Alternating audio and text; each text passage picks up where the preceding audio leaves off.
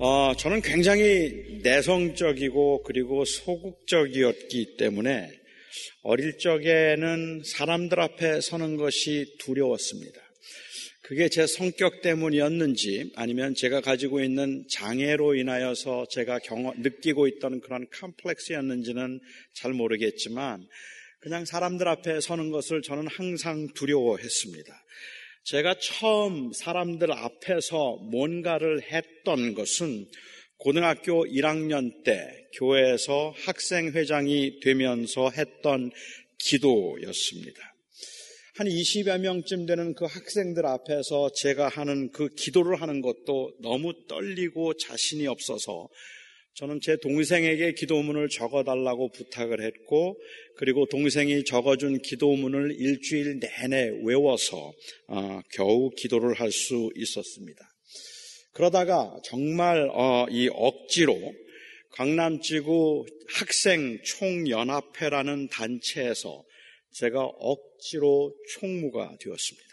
전에도 말씀을 드렸지만 그때는 세례도 받지 않았을 때인데 그리고 교회 나간 지 1년도 안 됐는데 그냥 순전히 잘생겼다는 이유 하나만으로 어, 저에게 총무가 해야 한다고 해서 제가 마지못해서 총무가 되었는데 어느 날 드디어 사건이 발생하고 말았습니다. 어, 그한 20, 수십여 개의 교회 학생들이 다 함께 모여서 연합 헌신 예배를 하는 날이었는데 제가 총무라고 저에게 기도 순서를 맡긴 것입니다. 저는 기도를 해본 적이 없습니다. 너무 떨리고 그리고 너무 자신이 없어서 당시 학생부 담당 선생님께 제가 기도문 하나만 써달라고 부탁을 드렸습니다. 누구에게 부탁도 제대로 할 수 없을 만큼 숙기가 없었던 저로서는 정말 망설이다 망설이다 그렇게 부탁을 드렸던 것인데 어, 이 선생님께서는 선뜻 그렇게 하겠다고 하셨습니다. 그런데 이 센스 없는 이 선생님은 차일피일 미루다가 미리 좀 줘야 외울 텐데 말입니다. 그것을 미루다가 연합회, 연합 예배가 있는 날 오후에야 기도문을 써주셨는데 그것도 그냥 제가 보는 앞에서 달력 종이를 찢어서 그 달력 종이 뒤, 달력 뒤에다가 그 기도문을 써주셨어요. 여러분 옛날 달력 종이가 얼마나 두꺼운지 어, 그리고 얼마나 큰지 잘 아실 겁니다. 아무리 눌러서 접어도 작은 책만큼 두꺼웠어요. 그냥 써주신 기도문 사실 읽어도 별 문제는 없는 겁니다. 그런데 그 당시만 해도 이 기도를 써서 읽는 것은 경건하지 않다는 의식이 아주 강했던 터라 어, 저는 그걸 외웠어야 하는데 너무 시간이 없어서 선생님이 써주신 기도문을 몰래 읽어야 했습니다. 모두들 눈을 감고 있을 때 제가 그 기도문 종이를 폈어요. 그런데 이 달력 종이가 왜 그렇게 큰지 그리고 왜 그렇게 소리가 그렇게 나는지 정말로 숨이 막힐 정도의 그 긴장감으로 조심스럽게 종이를 폈습니다. 이만한 것 같아요. 이렇게 종이를 펴서 밑에 놓고 기도를 읽기 시작했는데 기도를 읽기 시작하자마자 그 학생회 임원 중 한 사람이 제 기도하는 모습을 사진을 찍겠다고 다가오는 게 보였습니다. 저는 아주 엉겁결에 그 종이를 막 급하게 접고는 그 다음에는 무슨 일이 일어났는지 기억이 나지를 않아요. 저는 그때 무슨 기도를 했는지도 모르겠어요. 그때 찍힌 사진은 아직도 제가 가지고 있습니다. 제 앞에 있던 친구도 제가 무슨 말을 했는지 다 못 알아들었다고 했으니까 완전히 그날 망친 겁니다. 그때 일을 생각하면 저는 지금도 얼굴이 화끈거립니다. 왜 그날 그렇게 떨었을까? 왜 지금까지도 그걸 그렇게 창피하게 생각할까 생각을 해보면 아마도 그거는 많은 사람들 앞에서 무언가 할 때 잘해야 한다는 그런 두려움과 긴장 때문일 겁니다. 그렇게 사람들 앞에 서는 것이 두렵고 자신이 없으면서도 저는, 저는 목사가 되겠다는 간절한 마음은 저에게 있었습니다. 그래서 전도사가 되었고 어린 아이들이나 혹은 학생들 앞에서는 설교를 해보았지만 장년들 앞에서 설교를 할 수 있는 주일 예배 때 설교할 수 있는 기회가 신학교 2학년 때 처음 저에게 주어졌습니다. 그 당시에 담임 목사님은 출타 중이셨고 어, 워싱턴에 있는 어느 목사님이 오셔서 설교를 해 주기로 그렇게 되어 있었는데 주말에 눈이 많이 온다는 예보가 있어서 당회에서는 혹 눈이 많이 와서 그 목사님이 오시지 못하게 되면 저보고 설교를 하라 준비를 하라고 설교 준비 어, 준비하고 대기해 달라고 부탁을 했습니다. 저는 그래서 이틀 동안 그 주말 내내 설교 준비를 했습니다. 얼마나 기도를 많이 하면서 얼마나 열심히 준비했는지 모릅니다. 하지만 주일날 눈이 오지 않았습니다. 그래서 그 목사님이 오셨고 저는 설교를 할 수가 없었어요. 너무 아쉬웠습니다.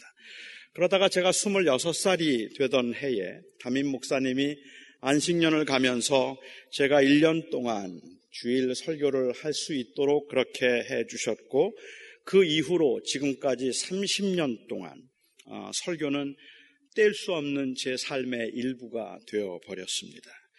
30년 이상을 설교를 했지만 저는 지금도 설교를 하려면 두려움과 떨림이 있고 설교하기 전에는 아직도 너무 긴장이 되어서 식사를 제대로 할 수 없을 만큼 그렇게 겁이 나기도 하지만 제가 가장 좋아하는 것이 설교이고 신학생 때부터 제가 가장 관심을 가졌던 것이 설교라 말해도 틀리지 않을 겁니다. 하나님께서는 어릴 적부터 저에게 그렇게 설교할 수 있는 기회를 참 많이 허락하셔서 하나님이 저를 설교자로 부르셨다는 그 소명에 대해서 저는 한 번도 의심을 해본 적이 없었습니다. 저는 목회에 성공하려면 설교를 잘 해야 한다는 그 이 말을 수없이 들었습니다. 그래서 설교에 목숨을 건 목사님들도 만났고 설교 한 편을 위해서 일주일을 다 사용한다는 분들도 만났습니다. 설교가 약하면 교회가 성장하지 않, 어, 않는다는 것은, 성장하지 않는 것은 어렵지 않게 볼 수 있는 현상이고, 많은 목회자들이 제일 부러워하는 사람도 아마 설교를 잘하는 목사일 겁니다. 그런데 사실은 이 설교에 대한 열정은 그 열정만큼 위험하다는 사실을 인식하지 못하고 있는 게 문제입니다.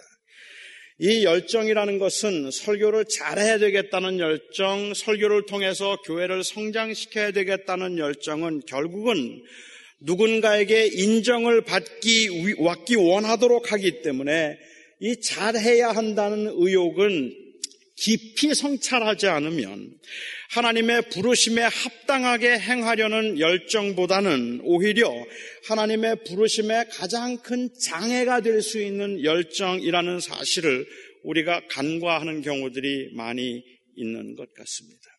폴 트립이 위험한 소명이라는 책에서 말한 것처럼 목사와 연예인은 똑같다라고 얘기를 해요.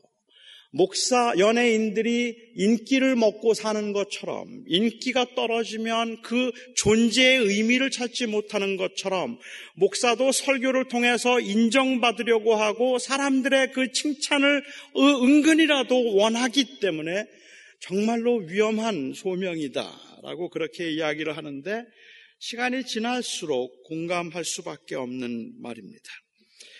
처음부터 그런 의도는 없었을 겁니다. 사실은 상상도 못했습니다.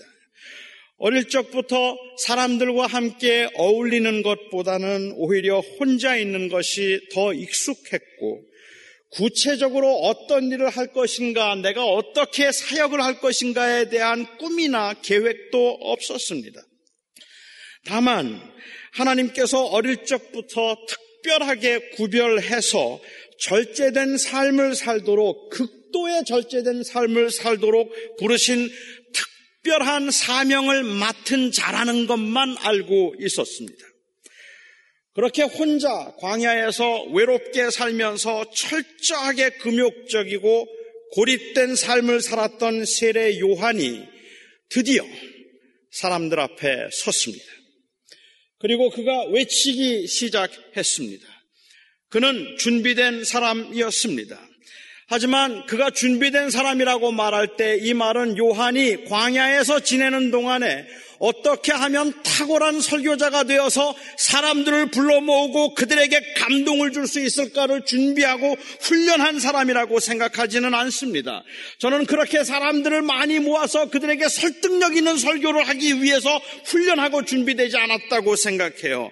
굳이 그를 준비된 하나님의 사람이라고 부른다면 하나님의 부르심을 따라서 사역을 감당하고 고난을 당하더라도 낙심하지 않고 한 곳만을 바라보며 사역할 수 있도록 준비된 사람이었다는 의미일 뿐입니다. 성공적인 사역을 위해서 수많은 사람을 모으고 그들에게 감동을 줄 수 있는 사람으로 철저하게 훈련되고 준비된 사람이라는 의미는 아닙니다. 전혀 그런 것은 생각도 하지 않았는데 엄청난 일이 일어났습니다. 사람들이 구름대처럼 몰려오는 겁니다. 거침없는 요한의 설교는 그곳에 모인 많은 사람들의 가슴을 시원하게 해 주었습니다. 약대 토롯을 입고 광야에서 청렴결백하게 살았던 그의 삶이 그의 메시지를 뒷받침해 주었다고 말해도 좋습니다. 그동안의 사람들이 영적으로 너무 메말라 있었기 때문에 사회적으로 불만스러운 점들이 너무 많았기 때문에 요한의 설교가 그들의 그 심정에 그들의 심령에 아주 적중했다고 말해도 좋습니다. 요한의 설교를 듣고 싶어서 사람들이 온 유대 땅에서 몰려들기 시작했습니다. 그의 설교를 들은 사람들은 그 설교를 통해서 시원함을 느끼고 찔림을 느꼈습니다. 그리고 요한은 그들에게 이제 세례를 베풀기 시작합니다. 세례는 사람들이 요한의 설교를 얼마나 진지하고 긍정적으로 들었는가 하는 것을 볼 수 있는 어쩌면 최상의 방법입니다. 아무리 좋은 설교를 들었다고 하더라도 그 좋은 설교를 듣고 물속에 들어가서 세례를 받으라고 말하면 망설일 사람들이 많기 때문에 그렇습니다. 그건 굉장히 귀찮은 일이잖아요. 그런데 그들이 요한의 말을 듣고 스스로 자원해서 물속에 들어가 세례를 받았다는 것은 그들이 요한의 설교를 얼마나 진지하게 들었는가를 보여주는 말입니다. 아무튼 요한의 사역은 대단했습니다. 만일 요한이 그 요한에게 그 백성들이 하나님께로 돌아와 회개하는 그 모습을 보고 하나님 앞에 참여하는 모습을 보고 싶었던 것이 그의 사역의 목적이었다면 그건 역시 성공이었습니다. 군인들도 창녀들도 그리고 세리들도 모두가 다 세례를 받으면서 자기의 죄를 자복했고 과거의 삶을 청산하기를 원했기 때문에 그렇습니다. 엄청난 사역입니다. 얼마나 많은 사람들이 모여들어서 그렇게 설교에 반응을 보인다는 건 굉장히 좋은 일입니다. 요한에 대한 소문이 온 유대 땅에 퍼지기 시작했다는 것은 하나님의 나라의 확장을 위해서도 아주 긍정적인 일입니다. 그런데 저는 여기에 한정이 있다고 생각합니다. 저는 이때 요한이 어떤 심정이었는지는 잘 모르겠어요. 성경도 요한이 어떤 심정이었는지에 관해서는 언급하지 않고 있습니다. 뭐 사실 저로서는 요한의 심정이 어땠을까 하는 것은 그렇게 궁금하지 않은데, 제가 만일 그 상황이었다면 저는 어떤 심정이었을까? 제가 만일 그곳에서 사역을 하고 있어서 이런 성공을 보았다면, 그렇다면 제 마음은 어땠을까? 그래서 저는 저의 심리적인 상태를 요한의 그 상황과 정황에 한번 대입시켜서 생각해 보고 싶었습니다. 그러니까 저라면 아마 이랬을 겁니다. 처음에는 굉장히 순수한 마음으로 사역을 했습니다. 사람들이 그렇게 많이 모일 것이라는 기대도 없었고, 그렇다고 그런 계획을 해본 적도 없었습니다. 그 백성이 진심으로 하나님께 회개하고 돌아오는 것을 보고 싶었고 이 하나님의 주대심이 온 유대 땅에 다시 회복되는 것을 보는 것 그것만이 간절한 소원이었습니다. 광야에서 하나님과의 깊은 관계를 통해서 이미 사랑을 체험하고 고난 중에 있는 그 백성들을 향한 하나님의 마음을 알았기 때문에 그래서 더욱 그 백성들을 사랑하는 마음으로 사역을 하고 싶었습니다. 그래서 외쳤습니다.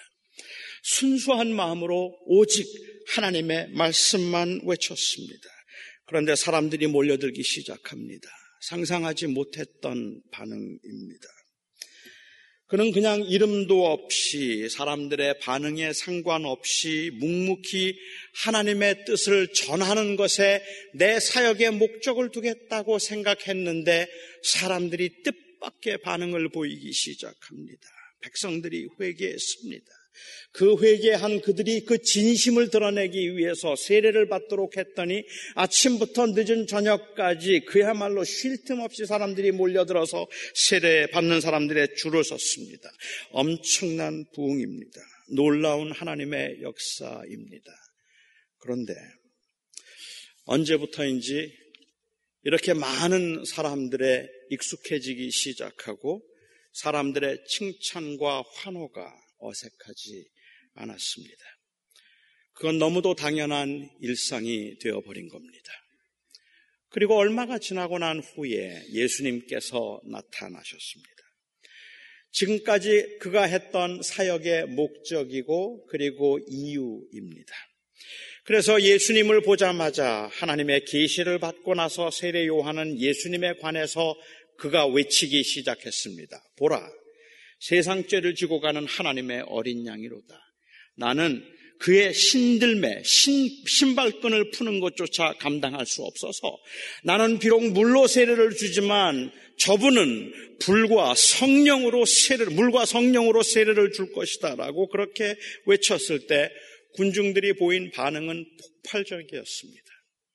지금까지 이런 지도자가 없었어요. 사람들이 그렇게 환호하고 열광하는데 오히려 그 백성들이 염원하고 추구하고 있던 그 메시아가 혹시 당신이 아니냐고 묻고 있는데 아니라 할지라도 적당히 받아들일 만한 그러한 상황이었음에도 불구하고 나는 절대로 메시아가 아니라고 말하고 바로 저분이 메시아라고 그렇게 그분을 지적하는 그의 그 말, 그 이 메시지는 그리고 그의 그 청렴함과 분명함은 수많은 사람들에게 사실 아주 핵폭탄급 메시지였습니다.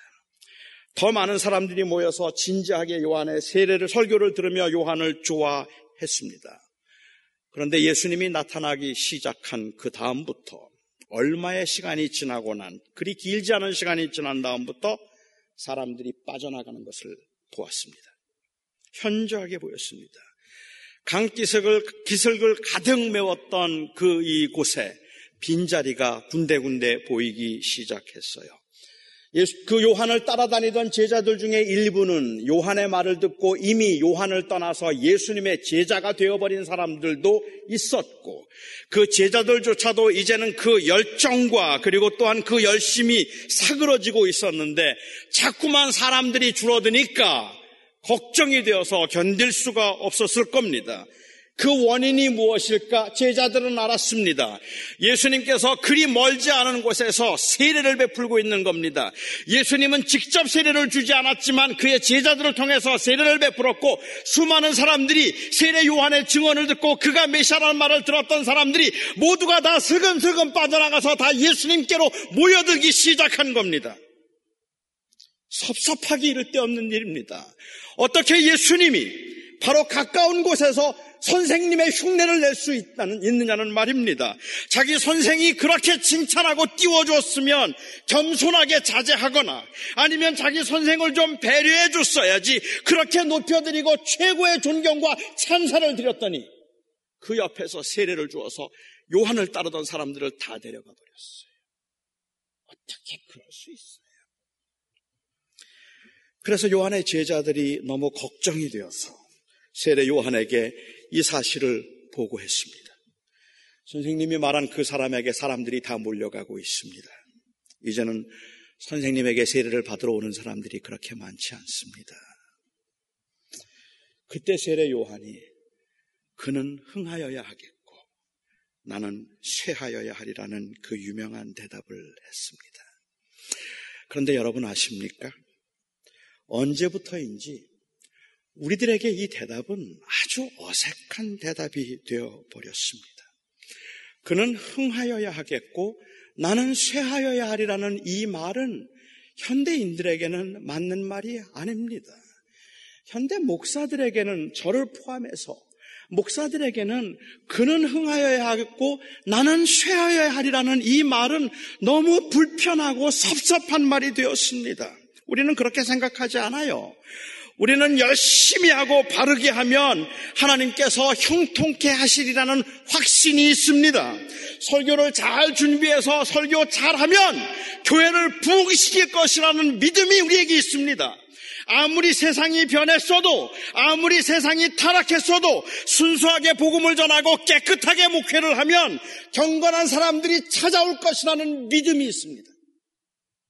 하나님은 설교 잘하는 목사를 통해서 부흥을 보게 하실 것이고 하나님께서는 목회를 깨끗하고 잘하는 사람들을 통해서 하나님은 형통하게 하실 것입니다. 그렇기 때문에 예수님의 흥함이 우리의 쇠함을 의미하지 않습니다. 예수님의 흥함은 곧 우리의 흥함을 의미하기 때문에 그는 흥하여야 하겠고 나는 쇠하여야 하리라는 이 말이 너무 불편한 말이 되어버렸다는 말입니다. 제가 세례 요한의 처지에 있었더라면 아마도 요한처럼 말하는 것이 훨씬 더 어려웠을 겁니다. 왜냐하면 그는 이미 성공과 그리고 그 이 인정의 맛을 보았기 때문입니다. 고난과 가난을 각오하고 나는 어차피 고난과 가난의 길을 가겠다고 작정하면 고난과 가난이 영광스럽기도 합니다. 그런데 부흥과 영광을 경험하고 나면 고난이 불편해집니다. 아무도 알아주지 않을 때에는 소신만 있다면 사람들의 비난에도 흔들리지 않을 수 않고 하나님의 일을 할 수 있었습니다. 그런데 사람들이 칭찬해주고 인정을 받고 나면 그 후에 오는 그 비난과 무반응의 상처를 받고 심지어는 분노가 생기기도 한다는 말입니다. 무명의 시절에 아무도 알아주지 않을 그때에 오직 하나님의 말씀을 붙들고 교회가 성장하든지 성공 성장하지 않든지 나는 하나님 앞에 하나님의 말씀만을 선포하겠다는 그러한 마음과 순수하게 최선을 다해서 열심히 하나님의 말씀을 준비하고 그리고 내게 몇 명의 교인들을 하나님께서 주시든지 그 교인들을 정성을 다해서 살아 사랑하며 예수 그리스도의 심정을 가지고 목회를 해보겠다고 생각하고 그래서 교회가 작았을 때 그리고 교인들이 얼마 되지 않았을 때 아무도 제가 어떤 사람인지 알지 못했을 때 최선을 다해서 설교를 준비하면서 반응이 없어도 괜찮았고 사람들이 저를 알아주지 않아도 괜찮았다는 말입니다. 그런데 조금씩 조금씩 사람들의 칭찬과 사람들의 인정에 익숙해지기 시작하는 순간부터 제 설교에 대해서 비난을 하는 사람들을 보면 말할 수 없는 분노가 생길 만큼 제가 커져버렸다는 말입니다. 차라리 광야에 있을 때에는 아무런 욕심도 미련도 없었습니다. 하지만 유대 땅 최고의 인기인이 되고 난 후에 경험하는 이 내리막길 인생은 쓸쓸하게 만들기에 충분하고 허전하게 만들기에 충분합니다. 오랜 광야 생활을 통해서 홀로 있음이 익숙해졌음에도 수많은 사람들 속에서 인정과 환호를 받고 난 후에는 고독이 견딜 수 없는 유혹이 됩니다. 이미 맛보았던 영광, 편안함, 그리고 또한 성공은 그리스도만을 영화롭게 하는 그 삶을 살아가는데 가장 큰 유혹임에 틀림이 없습니다.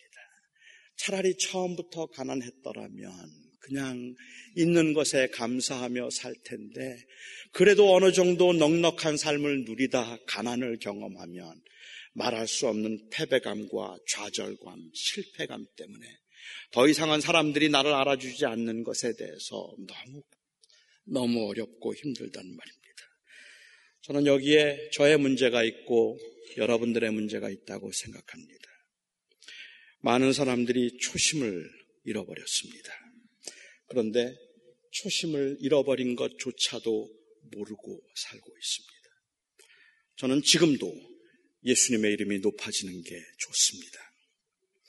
저는 진심으로 예수님만을 높이고 싶습니다. 예수님의 이름으로 사역이 확정되고 예수님의 사역에 제가 사용될 수 있다는 것이 저는 지금도 정말 좋습니다.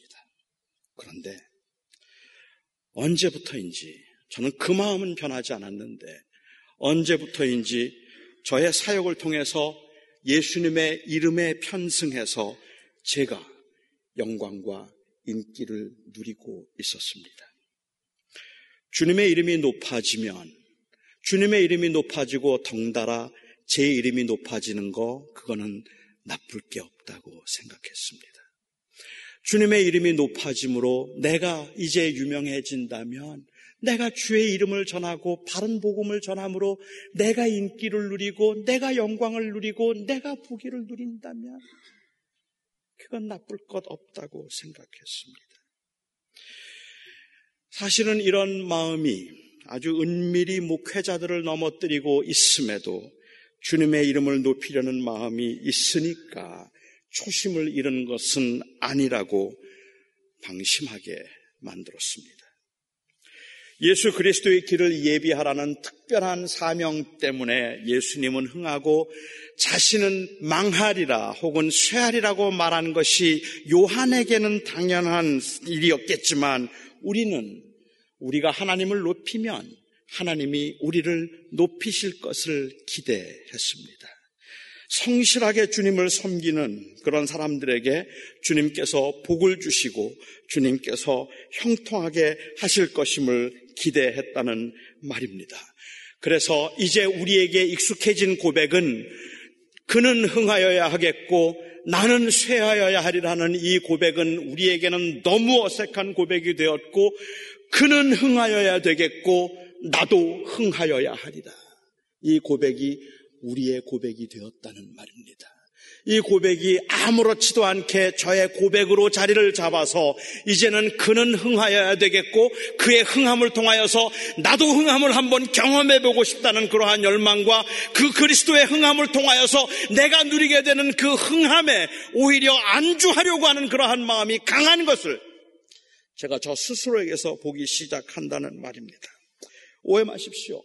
주님을 높이는 사람들은 다 망해야 된다는 이야기를 하는 게 아닙니다. 주님을 온전히 높이는 사람들은 모두가 다 망하게 될 것이라는 말씀을 드리고 있는 것도 아닙니다. 망하고 쇠함이 궁극적인 목표가 되어야 한다는 말이 아니라 예수 그리스도의 흥함이 우리의 궁극적인 목표가 되어야 함을 잊지 말아야 한다는 이야기를 하고 있는 겁니다. 망함과 흥함에 초점을 두면 우리는 초심을 잃은 겁니다. 우리가 망함과 흥함에 관심을 갖기 시작하면 우리는 초심을 잃은 겁니다. 다시 말하면 주님의 이름을 높이는 것이 그렇게 소중한 일이라서 내가 쇠하는 것쯤은 괜찮다는 마음이 바로 우리의 초심이었는데 예수님의 흥함에 편승해서 덩달아서 높아지려는 마음이 너무 강해져서 이제는 쇠하지 않음이 제 인생의 궁극적인 목적이 되어버렸습니다. 누군가가 저를 존중해 주는 일은 정말로 감사한 일이지만 그 주님의 영광과 주님의 나라를 위해서 내 자존심 상하는 것 정도는 그리 대단하지 않아야 한다는 말입니다. 그런데 요즘 목사들이 자꾸 얼마나 자존심을 내세우는지, 얼마나 대접받기를 원하는지, 그리고 얼마나 사람들의 인정에 목말라 있는지 정말로 그리스도의 높임을 원함보다는 오히려 그 그리스도의 높임을 통하여서 내가 높아지기를 원하는 것처럼 그렇게 보인다는 말이에요. 그게 제 모습이 되었더라는 언제부터인지 그냥 처음 시작하면서 사역을 시작하면서 주님만 높아지면 됩니다. 주님, 제가 잘 사는 것도 큰 교회를 하는 것도 유명해지는 것도 그것도 저에게는 아무것도 중요한 것이 아닙니다.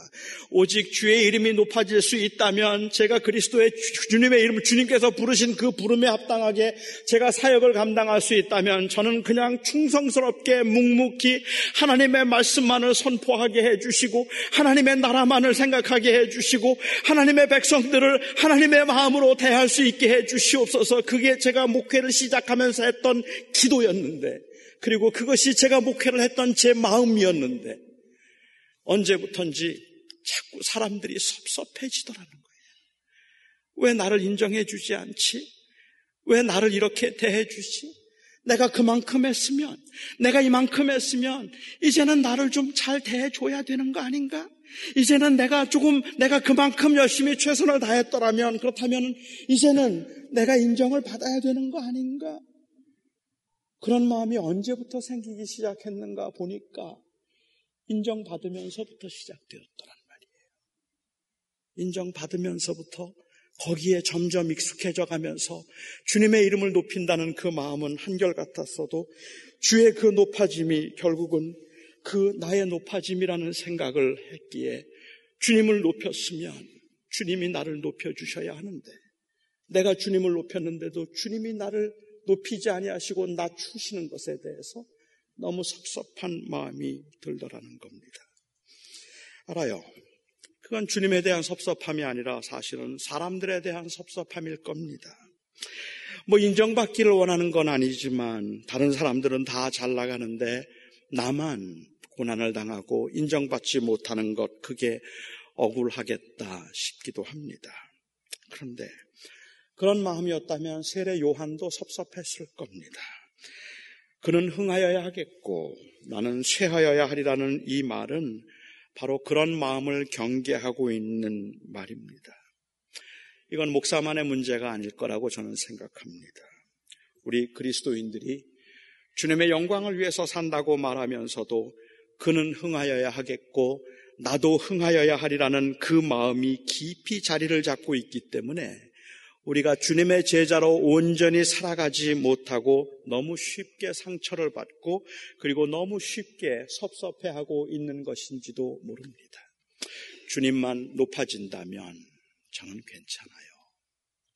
제 자존심 마음 상하지만 주님이 영광을 받으신다면 그리고 그것이 주님이 기뻐하시는 일이라면 저는 괜찮아요. 이런 마음이 바보들의 말로 들리기 시작했다. 그건 주님이 원하시는 게 아니라고 생각하고 주님을 높이고 주님 앞에 최선을 다했으면 그 주님께서는 이제 나를 높일 때가 되었다는 생각으로 그가 흥하면 나도 흥해야 하리라는 그 마음이 우리 안에 너무 깊이 뿌리를 내리고 있다는 말입니다. 그는 흥하여야 하겠고 나는 쇠하여야 하리라는 이 말은 그리스도를 존귀케 함 앞에서 나의 쇠함과 나의 흥함은 그리 중요하지 않다는 제자도의 고백입니다. 아니, 요즘은 주님도 흥하고 나도 흥해야 되리라는 말이 너무 보편화되어 있는 것 같아서 차라리 주는 흥하고 나는 쇠해야 하리라는 말을 더 많이 강조해야 될 것 같기도 합니다. 저는 초심을 잃고 싶지 않습니다. 설교자로서 칭찬도 받아보았고 결실도 보았지만 오직 그리스도만 높이고 싶은 마음이 여전히 간절해서 그는 흥하여야 하겠고 나는 쇠하여야 하리라는 초심을 붙들고 사역하고 싶습니다.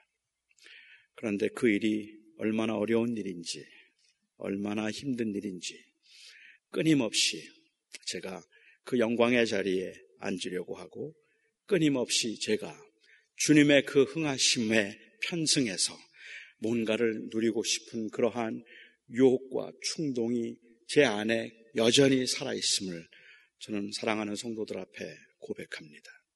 그래서 저는 하나님 앞에 죄인이고 너무도 부끄럽게 지금도 부끄러운 마음으로 사역을 합니다. 하지만 이 초심을 회복하고 싶습니다. 그냥 주님을 높이는 일이라면, 주님만 높아진다면, 주님, 저는 괜찮아요.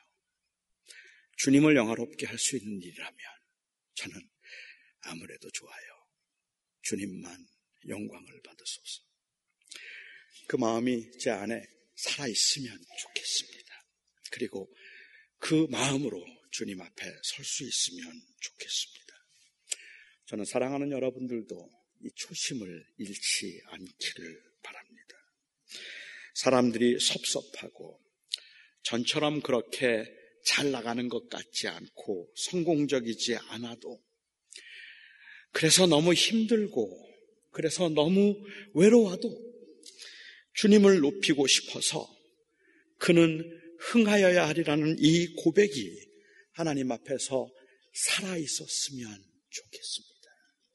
너무 억울하고 너무 답답하고 그리고 어느 때는 너무 허전하다는 생각이 들 때, 왜 세상은 이렇게 불공평한가라는 생각이 들 만큼이나 어떤 사람들은 잘 나가는데 왜 나는 이렇게 항상 바닥을 쳐야 되는가라는 그 안타까운 마음 때문에 아무도 알아주지 않는 것뿐만 아니라 자꾸만 나의 자존심을 상하게 하는 일들만 주변에 벌어지는 것 같은 그때에도 저와 여러분이 믿었던 그리고 사랑했던 그 주님을 향한 우리의 고백이 우리 안에 여전히 남아 있어서 그가 흥한다면 그는 흥하여야 하겠고 나는 쇠하여야 하리라는 이 고백이 우리를 붙들어 줄 수 있기를 바랍니다.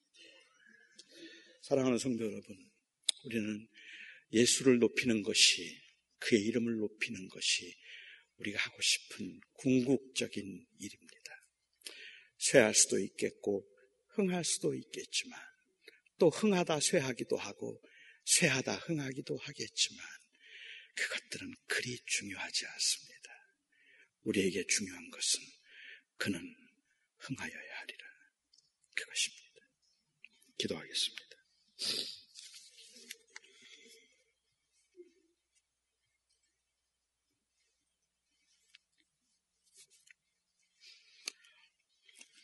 사랑의 아버지 하나님, 오늘도 저희들이 세례 요한이 어떤 심정으로 이 고백을 했을까 돌아보면서 우리의 심정이 세례 요한이 이 고백을 했을 때의 심정과는 참 너무 멀리 떨어져 있다는 생각을 저희가 했습니다. 주님을 흥하게 하고 주의 이름을 높이고 싶다는 마음은 여전히 우리 안에 간절했어도 하나님 우리는 자꾸만 그 주님의 흥함에 편승해서 우리도 흥해야 되겠다는 일에 더 궁극적인 관심이 있었음을 고백하지 않을 수가 없습니다. 처음에는 그러지 않았는데, 처음에는 그러지 않았는데, 처음에는 아무도 몰라줘도 그냥 한 구석에서 조용히 복음을 전하는 일이라도 진실하게 주님만 높이겠다는 마음이었는데 언제부터인지 명성과 인기와 그리고 성공과 사람들의 칭찬 거기에 너무 익숙해져서 사람들의 비난과 그리고 사람들의 무반응이 견딜 수 없을 만큼 외롭게 만드는 이 불쌍한 처지가 되어버렸습니다.